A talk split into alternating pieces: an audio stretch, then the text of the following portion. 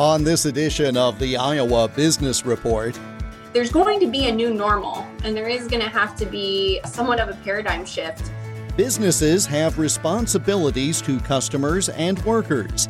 How have those legal responsibilities changed in this era of COVID 19? More numbers about the impact of the pandemic, but also a bit of optimism. And we'll profile a business that shows Iowa grows more than just corn and soybeans. This is the Iowa Business Report for the second weekend of May 2020. The Iowa Business Report is presented with support from the Iowa Association of Business and Industry. The Iowa Association of Business and Industry has been the voice of Iowa business since 1903. Learn more online at iowaabi.org.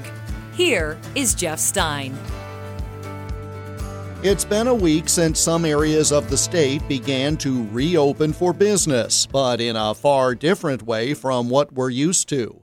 The legal obligations businesses owe have changed as well.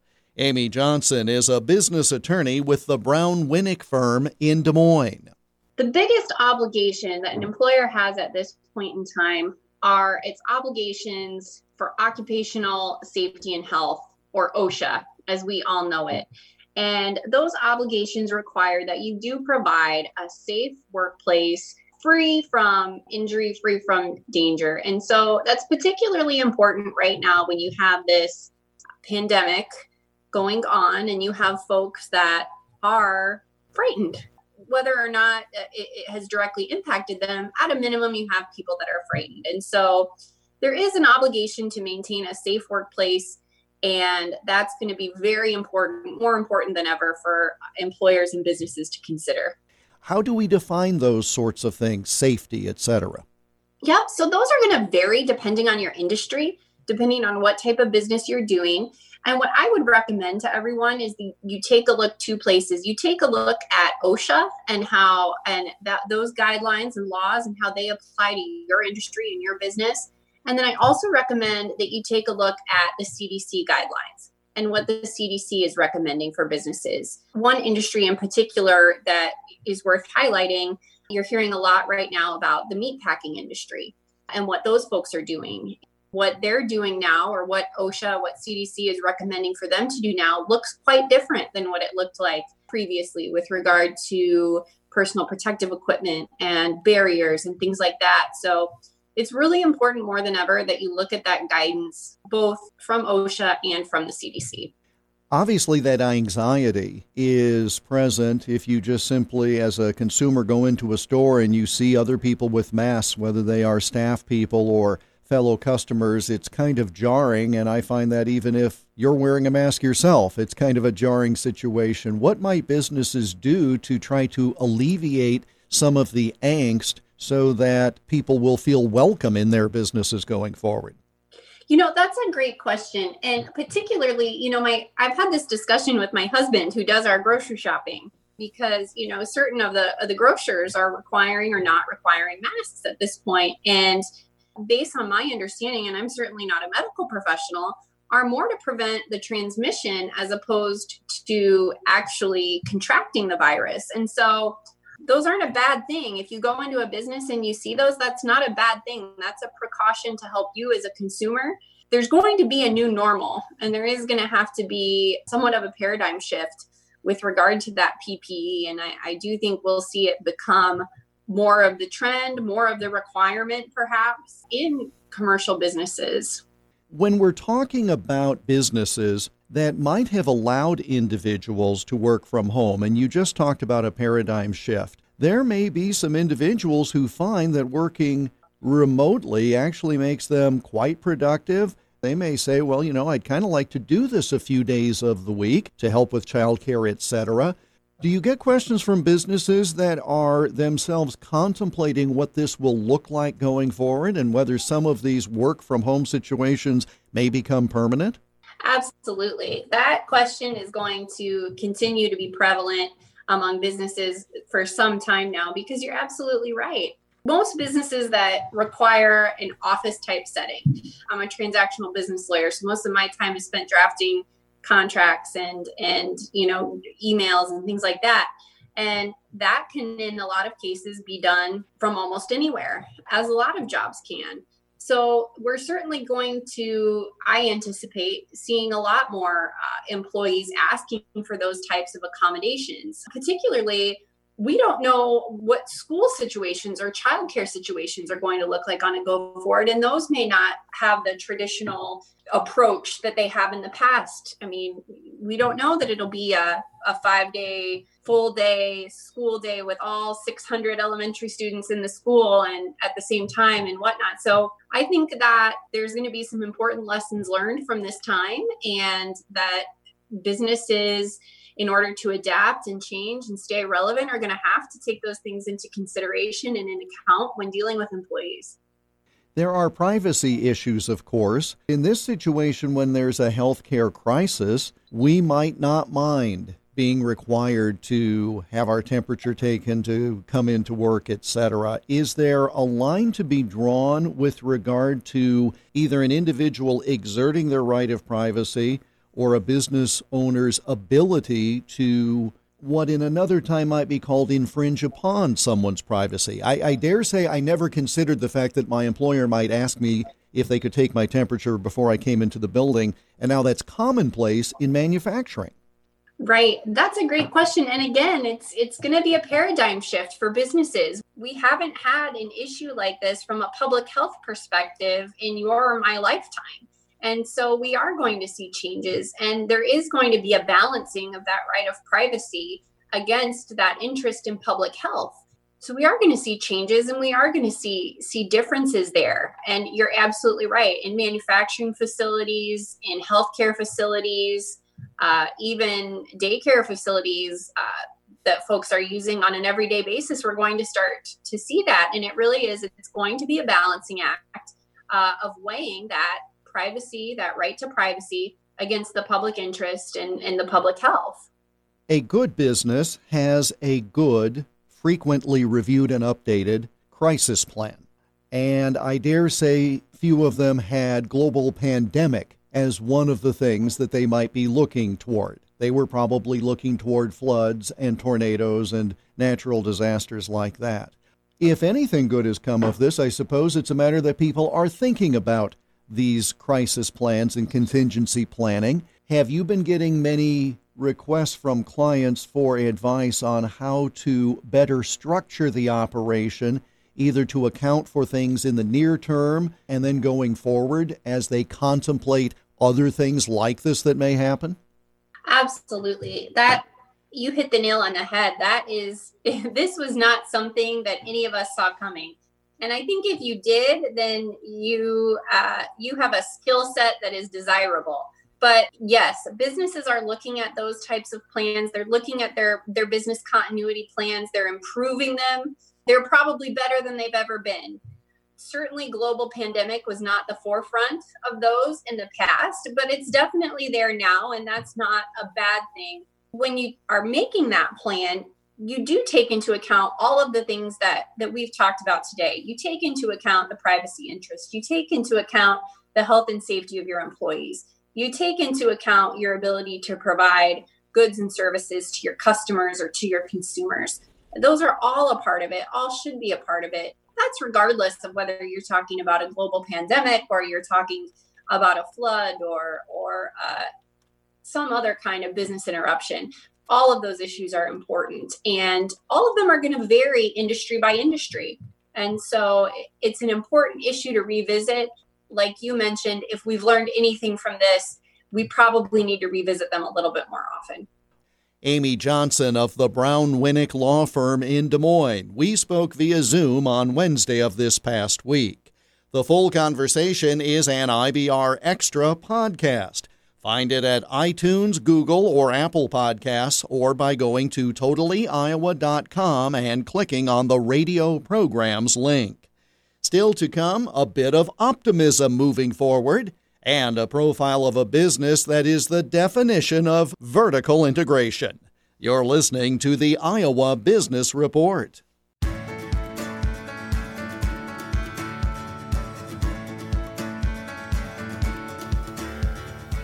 The Iowa Business Report is a copyrighted production of Totally Iowa Media. which is solely responsible for its content. For more, click on the radio programs button at totallyiowa.com. We know that the global economy has taken quite a hit this spring thanks to the novel coronavirus. The numbers, though, are stunning. There has been an 824% increase in unemployment claims in Iowa from April of this year compared with April of last year, and a 1990% increase in just the first six weeks since the pandemic started. Dr. Ernie Goss of Creighton University is recognized as the leading expert on the Midwest economy, and you've heard him on this program. His new Mid American Business Conditions Index has one bright spot in it the Confidence Index, which measures supply managers' economic outlook for the next six months. That level did rise from 14.5 to 45.5 in the past month alone. Still growth negative on the scale, but far closer to neutral. Goss and Associates has prepared a white paper on the economic impact of COVID-19 on the Iowa economy for TEF Iowa, another group we've told you about on this program. That study, released just this past week, notes that in the first 3 weeks of the pandemic alone, Iowa lost 243,000 direct and spillover jobs leading to a loss of $557.8 million in salary and wages. Another $73.7 million in self employment income was lost. Total loss to Iowa's overall economy a staggering $1.6 billion in the first three weeks alone. The Goss report indicates that absent federal support via the CARES Act and Federal Reserve stimulus, COVID 19 is expected to reduce Iowa's 2020 GDP by 9.7%. You can read the report for yourself by going to tefiowa.org/covid. Up next, we'll reintroduce you to an Iowa entrepreneur and focus this time on a second business he operates.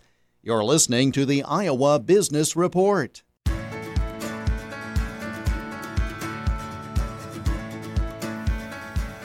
The Iowa Business Report is presented with support from the Iowa Association of Business and Industry, helping develop the next generation of business leaders through Leadership Iowa and Leadership Iowa University.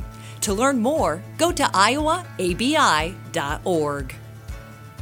Early this year in this series, we introduced you to the Interpower Company of Oskaloosa and its president, Robert Wersen.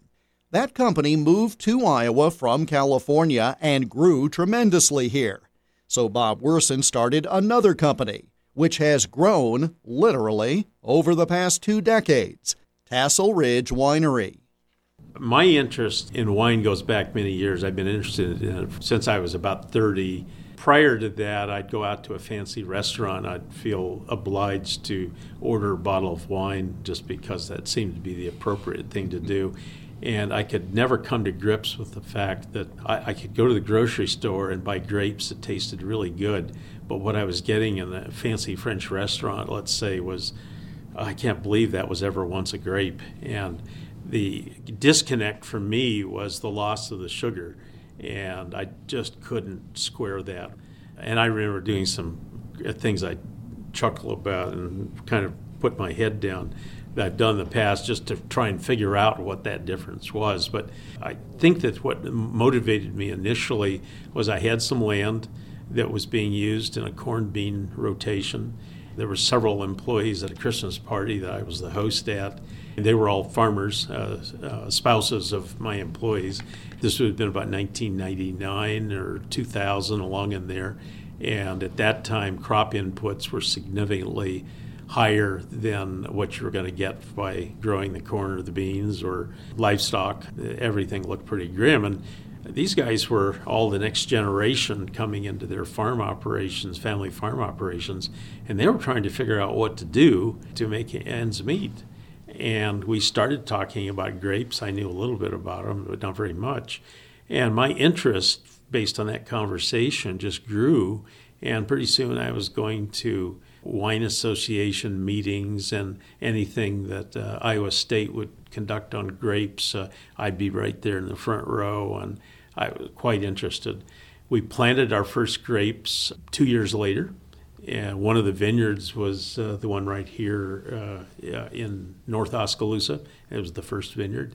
It was a perfect crop for the location because there are two gas pipelines right underneath the vineyard, and so we couldn't go very deep, but the roots didn't care, so uh, that was just fine.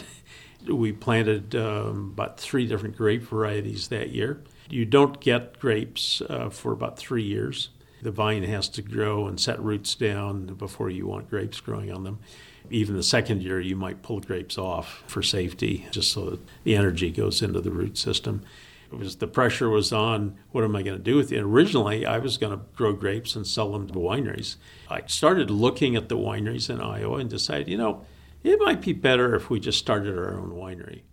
And that was. That's uh, quite a leap from I'm going to grow grapes to why don't we just start our own winery? Is there some temporary insanity there? Maybe. Uh, we can't blame it on drinking the wine because you hadn't made it yet. Yeah, so right. that's. Uh, yeah, um, sometimes I wonder about that whole decision process. But what happened was that I was able to buy a, a piece of property right out on Highway 163 87 acres, and we put the winery at the south end of that property and had vineyards going up to the highway. We planted vineyards over several years, wasn't all done at once.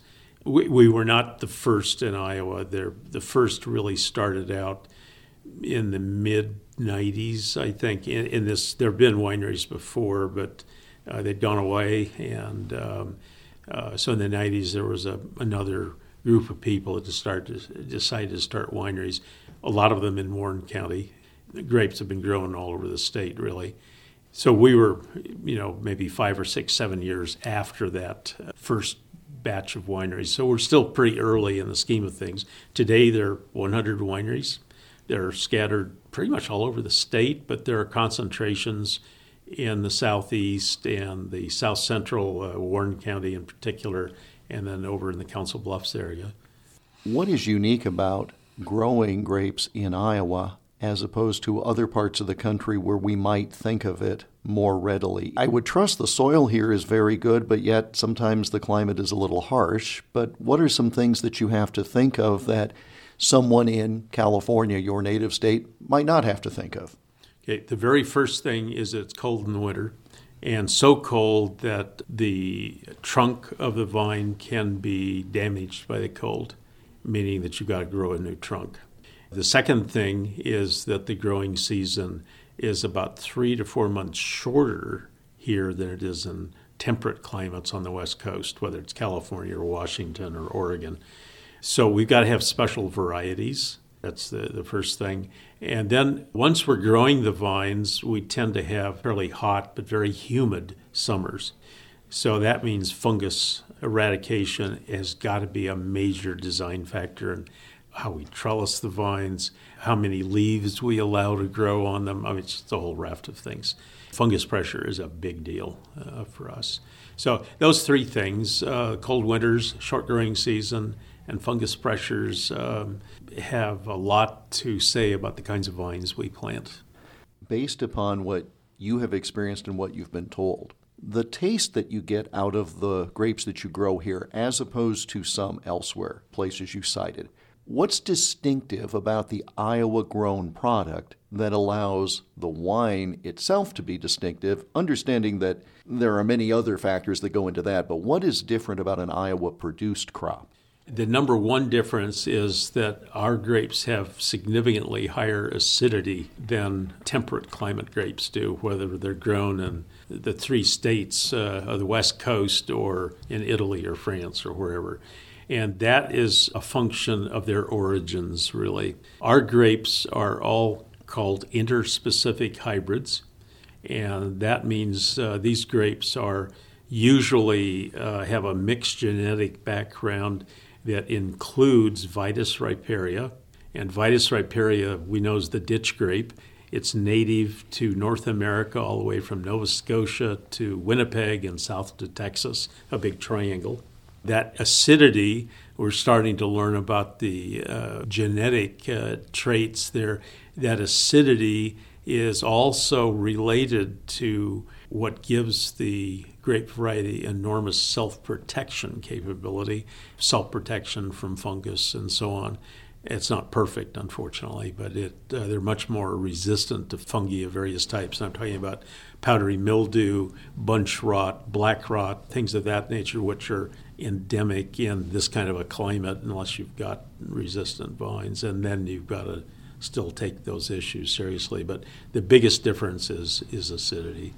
And there's only so much in the actual winemaking process that you can do to account for that. Is that a fair statement? Yeah, that is absolutely fair. You can do what's called a malolactic conversion. Some people call it a malolactic fermentation, but it is not a fermentation really. It's a conversion in which you actually use a bacteria. It's called Oenococcus oeni and uh, you introduce that, and that will allow you to reduce the malic acid a bit and you substitute that for lactic acid, you get lactic acid.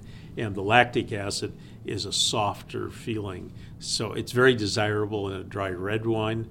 We just don't do it, though, in white wines at all. But that malolactic conversion will help us do it. But other things we can do in the vineyard are to see that the grapes are exposed to sunlight. So that means a lot of leaf removing, and leaf removing is horribly expensive if you do it by hand. We actually have a machine that'll go down both sides of the row and actually blows air through them. It just shreds them, but doesn't hurt the fruit. And that gives you uh, a much more open canvas for the sunlight to exactly. hit. The canopy needs to be open because otherwise the air in there stops moving, and now you've got fungus generation. And it has the secondary benefit of reducing the malic acid everything you do will impact something else. So there's systems involved here, and we're still trying to get it right. Bob Wersen of Tassel Ridge Winery in Oskaloosa, online at tasselridge.com. And that brings us to the close of this week's program. We're back again next week at this same time. In the meantime, you can listen to all or part of today's program by going to totallyiowa.com and clicking on the radio programs link. We welcome your comments. Send them by email to radio at totallyiowa.com. I'm Jeff Stein. Thank you for joining us, and we hope you have a prosperous week. The Iowa Business Report is presented with support from the Iowa Association of Business and Industry. Follow ABI on Twitter at IowaABI and online at iowaabi.org.